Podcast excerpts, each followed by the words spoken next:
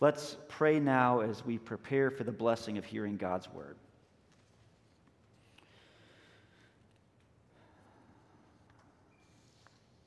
Father, you have drawn each and every one of us here. And we pray now that you work in each and every one of us. Help us to hear your word clearly. And Lord, help us through your Spirit to apply it to our hearts, our minds, and our lives. We pray all this in Jesus' name. Amen. So, we're preaching through Isaiah 40 to 55 this summer. Uh, last week, we began with a reminder of God's great cosmic, incredible power and his enduring care for us, his people. This week, we continue with a picture of the Lord's gentle justice. We do have a reading plan. There are bookmarks out on the sign up counter there if you want to follow along. We have a reading plan, reading two chapters or so every week, and we'll preach a subset of those chapters every Sunday morning.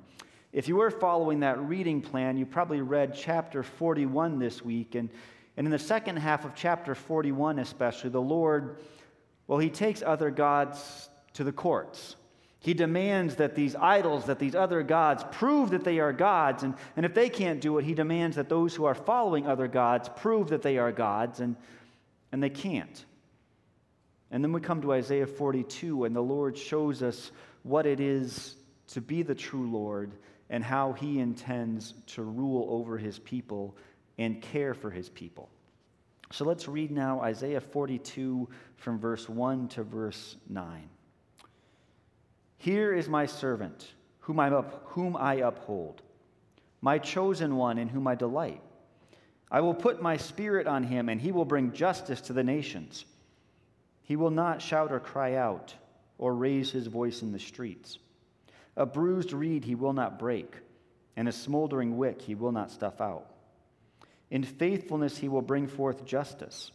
He will not falter or be discouraged till he establishes justice on the earth. In his law, the islands will put their hope. This is what God the Lord says He who created the heavens and stretched them out, who spread out the earth and all that comes out of it, who gives breath to its people and life to those who walk on it. I, the Lord, have called you in righteousness. I will take hold of your hand. I will keep you and will make you to be a covenant for the people and a light for the Gentiles, to open eyes that are blind, to free captives from prison and to release from the dungeon those who sit in darkness. I am the Lord, that is my name. I will not give my glory to another or my praise to idols. See, the former things have taken place, and new things I declare. Before they spring into being, I announce them to you. This is the word of the Lord. Now, in the Marvel Cinematic Universe, which is, I don't know, a couple dozen superhero movies now, and I'm not going to go through all of the plots there, we'd be here all day. But there is a particularly powerful supervillain called Thanos. And Thanos is larger than life size. He's a giant and he has incredible powers. And he, at some point in the past, decided, decided that the universe is overpopulated. There are too many people too much life and they are using up the resources of the universe too quickly and things are out of balance and they have to be brought back into good order. And so Thanos develops this very clear mission for himself that he will find a way he will find a way to kill half the living beings in the whole universe.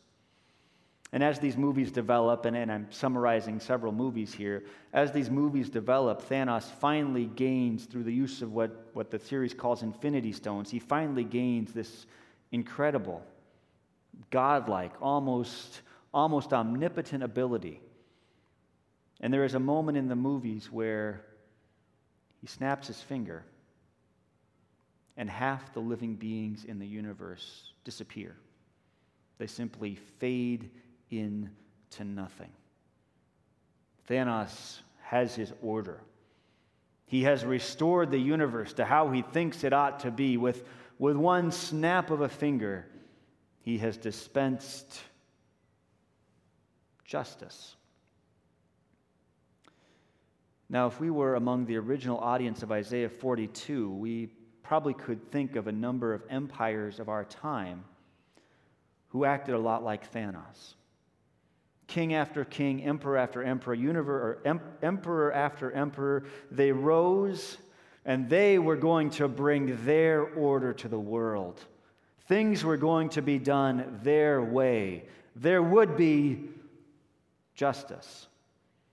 And what justice meant was power and destruction. And no matter what it took, they would get their way. And this was how kings functioned, this was how emperors functioned, this was how the, the gods of the ancient Near East often functioned. I will get my way via power, via conquest, via oppression, via destruction. And now along comes the prophet Isaiah, and he speaks on behalf of the Lord. And, and in this text, the Lord, well, he promises justice. But what does it look like? What does it look like?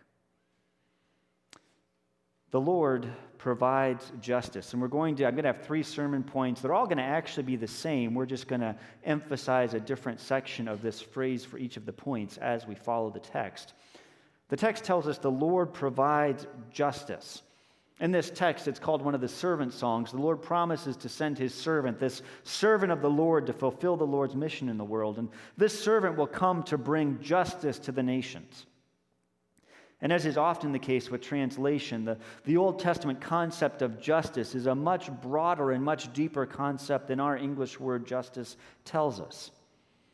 Justice in the ancient world is very concerned with order. And in much of the ancient world, the key, the key two things are, are order and justice, or I'm sorry, order and chaos. Do we have order or do we have chaos? And we do not want chaos, we want order. And this is not order in the sense of law and order, it's more order in the sense of everything being arranged to perfection.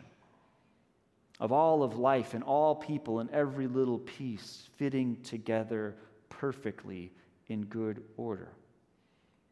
The justice that the Lord promises his servant will bring here is, is a huge concept and it's multi layered. One layer is that this servant will bring, will bring the right order between the divine and human. This servant will make things right spiritually. And what's more, this servant will make things right economically and politically. He will, he will bring an end to oppression. People will be able to live in a truly right way. And this servant will restore emotional and physical order also, that, that the chaos of, of sickness and, and turmoil, that will all go away. This servant will bring truth. This servant will bring faithfulness. This servant will bring comfort. And so when Isaiah 42 talks about justice and gives us this picture, it is, it is this, this deep and rich and comforting picture. And if you think about most of our contemporary versions of justice and, and most ways that justice has been practiced throughout history, this justice that the Lord promises, well, it's more than I think anything else on offer. On the more contemporary end of our political spectrum these days, people are big on law and order, that there must be legality and things must be done the right way. And that's a good thing, but it can lead toward it can lead toward reducing justice to just being a legal concept.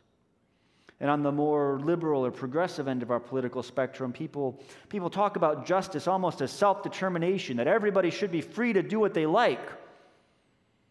And there's some good things there, but that quickly slides into chaos and free for all, and, and it doesn't give us any ground to stand on.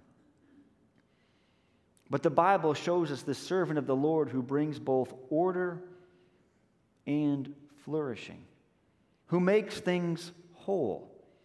And who does this not like Thanos or like the orders of the ancient world with, with, well, with naked power, with destruction, with anger and vengefulness. That, that is part of the picture of how the Lord works. But here in Isaiah 42, the part of the picture that comes to the front is that this servant of the Lord will bring justice gently. He's not going to bluster or yell. He's not going to throw up his hands in frustration and say, Forget this. He's not going to threaten. He is simply going to work to bring things right. And there are a couple famous images in this passage that this servant won't even break a bruised reed and he won't put out a smoldering wick. And both of those were useless, pointless things. We don't use them every day, so that doesn't have a lot of power for us. But, but if we were the original audience hearing this, we would picture a reed as something that you might make into kind of a walking stick, a staff, or that you might carve up in a certain way and make a musical instrument out of.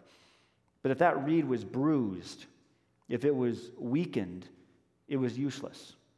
You couldn't lean on it, you couldn't make music with it. It was garbage.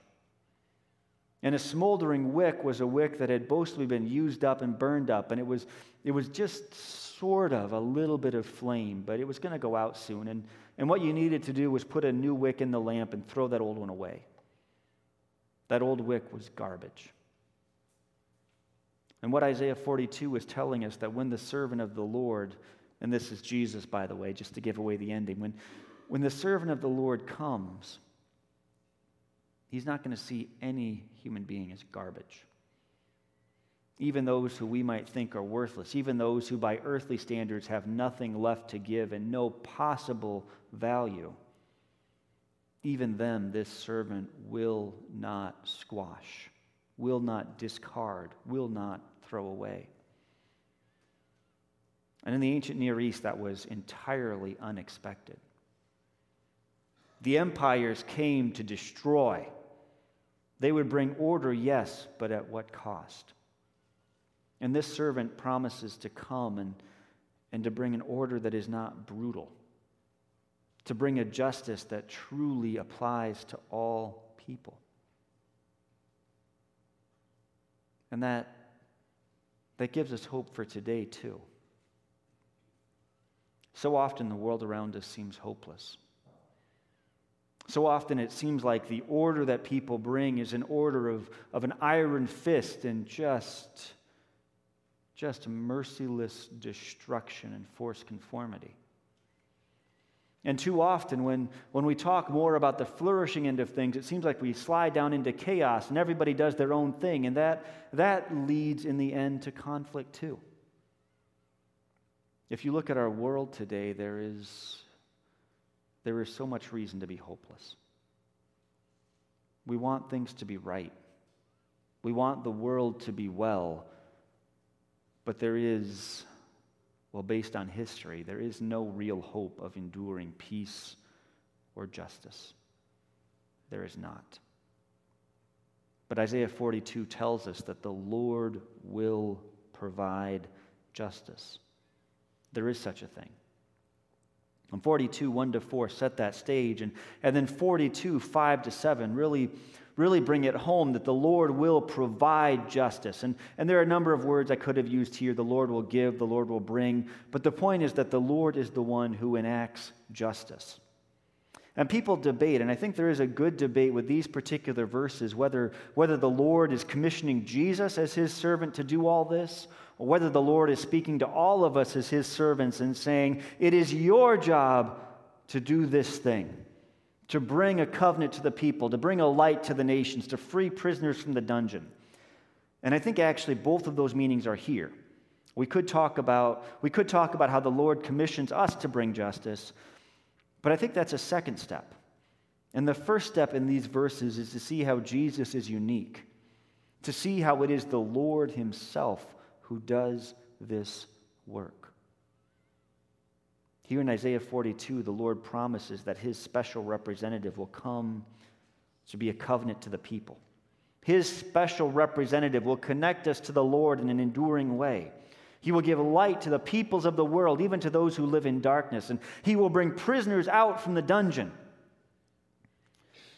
And especially when we hear that language of prisons and dungeons, you know, we probably picture what we have these days, but, but actually, prisons and dungeons were relatively rare in the ancient world. Most of the time, if you committed a crime, you either got punished right away or you had to pay back. So if you broke someone's arm, they would break both your legs, and now your sentence has been completed. And if you stole someone's cow, you'd have to give back two cows. And, and now justice is done there. Most of the time, if you got thrown into prison, it was for, it was for defying the powers. It was for standing up against an empire or for, or for slighting the king. And so when Isaiah gives us this picture of bringing prisoners out from the dungeon, what probably would have resonated most for the people of the time was, was political crimes, was prisoners who, because they had offended the wrong power, were cast into the darkness. And this has, this has special meaning here at this point in Isaiah because the Lord has told his people, because you have disobeyed, because you have been unjust, because you have been unfaithful, you are going to be cast away into exile. The empire is going to come and take you away, and you will be slaves and prisoners. That's what's coming up for the people. But now the Lord promises that his servant will come and deliver his people even from exile even from the darkest fate that a nation of that time could ever anticipate. And yet, the servant of the Lord will come and deliver them from darkness. Now, you might ask, and it's a little hard sometimes to picture what that would look like, and, and what it looks like is Jesus. And there is a text in Matthew 12. I'd suggest you take a look at it later today. But Matthew 12 quotes these verses from Isaiah quotes Isaiah 42, and then what, what does it show us that Jesus does? Well, Jesus comes to a man who, who is broken physically, and Jesus frees him. Jesus sets him free from the power of illness. And then Jesus comes to people who are possessed by demons, who are under the thumb of evil powers who are set on destroying them, and Jesus casts out those demons. And then there are some political and spiritual authorities who, who mutter in their beards and, and get in Jesus' face about how what he's doing is not right because he's not doing it their way and he's not upholding their power. And Jesus blasts those, those authorities too. Jesus comes and he undoes the, the affliction of physical sickness. And he breaks the power of the kingdom of evil. And he takes on even political and spiritual authorities and he undoes their power in the power of the Lord. This is what it looks like when the servant of the Lord comes healing, deliverance, restoration, rightness. You know, I had finished up the sermon for this week, and, and then just as I was finishing it up, I, I heard a wonderful example of God making things right. The Supreme Court this week overturned Roe v. Wade, and, and the status of abortion in this country has changed. Now, there are all kinds of implications for that, all kinds of things for us to commit ourselves to, all kinds of uncertainty, but, but this is a significant step, one I did not think I would see in my lifetime. Abortion is a fundamental assault on, on the rights of the vulnerable. And so to see that undone today is amazing.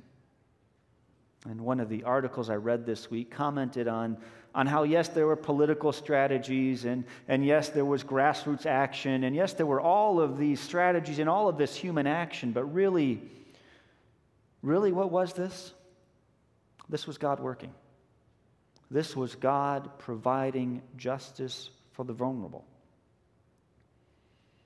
Now, often in life, what we see is more oppression and trouble, but the Lord does work. There are remarkable ways that the Lord pulls things together to provide for those who are in need, to provide for those who are oppressed, to provide for those who are persecuted. We sometimes see God's hand at work.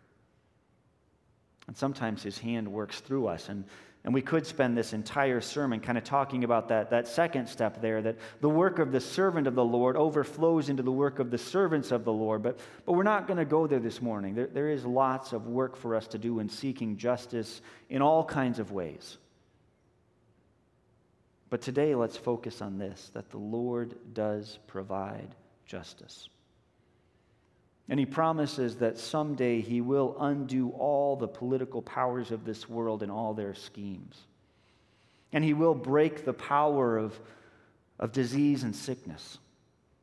And he will once and for all cast out all spiritual powers that oppose him. We see a taste of it this week. In eternity, we will forever eat and drink of the reality that the Lord makes all things right. One last point for today the Lord, the Lord provides justice.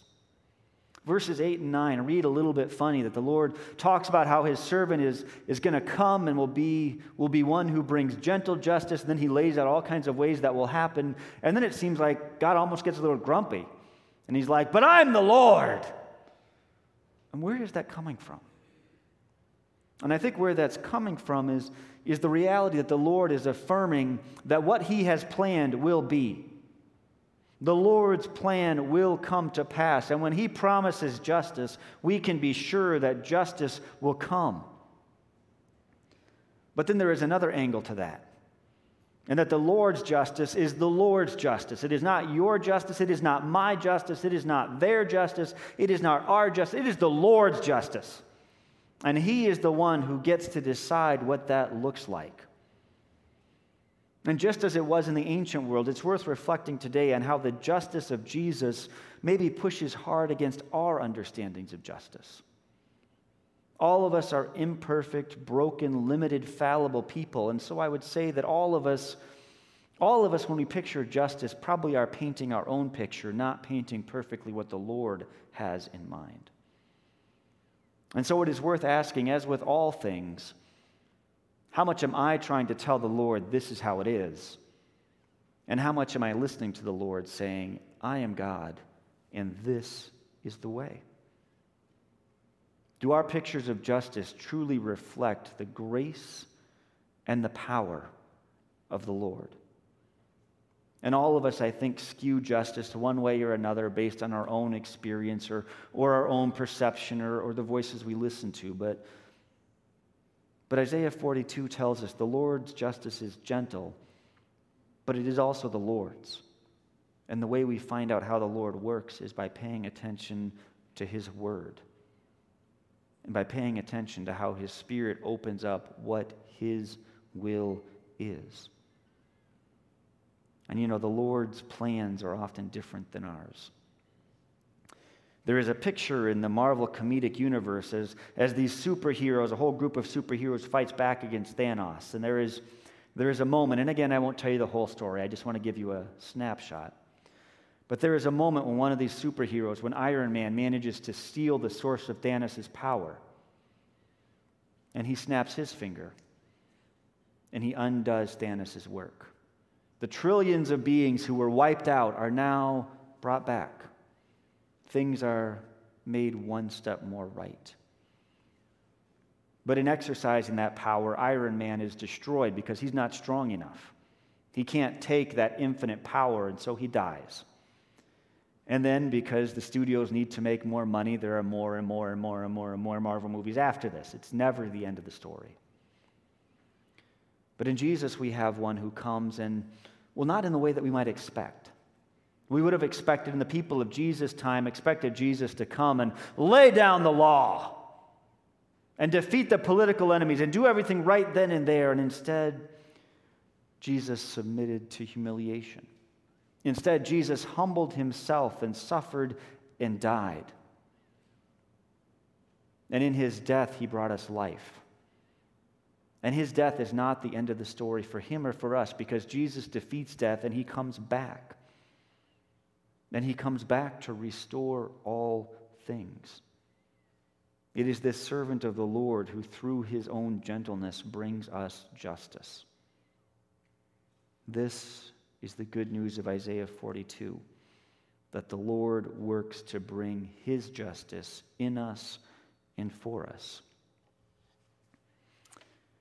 The praise team is going to go ahead and come up now. The Lord gives us his body and blood. The Lord comes as, as a gentle servant and he lets himself be broken. And in his brokenness, we find healing and hope. So today, as we celebrate the Lord's Supper, you are invited, again, if you are a professing member of a Bible believing church, You are invited to partake of this celebration, to be drawn into the Lord's presence, and to see this gentle servant of the Lord who comes to deliver us from all our darkness. And if you're not a professing member of a Bible believing church, then, then you are invited at this time to reflect on what the Lord could bring to you and how Jesus suffered and died and rose again to bring life and hope to all of us. In that life and in that hope, let's pray. Father, we are grateful for all that you do for us. And Father, we pray that if we have not committed to Jesus today, that you help us to see how wonderful he is. We pray that you move those of us who might not have accepted Jesus to accept him now with all our hearts. And Lord, we pray that you move those of us who have been going back and forth or not very strong in our faith to jump in with both feet, to accept your good work on our behalf. And Father, we pray that you help us help us to respond to your work by doing your work. Help us to seek justice in this world in your ways, in the power of Jesus Christ. And we pray all this in the name of Jesus. Amen.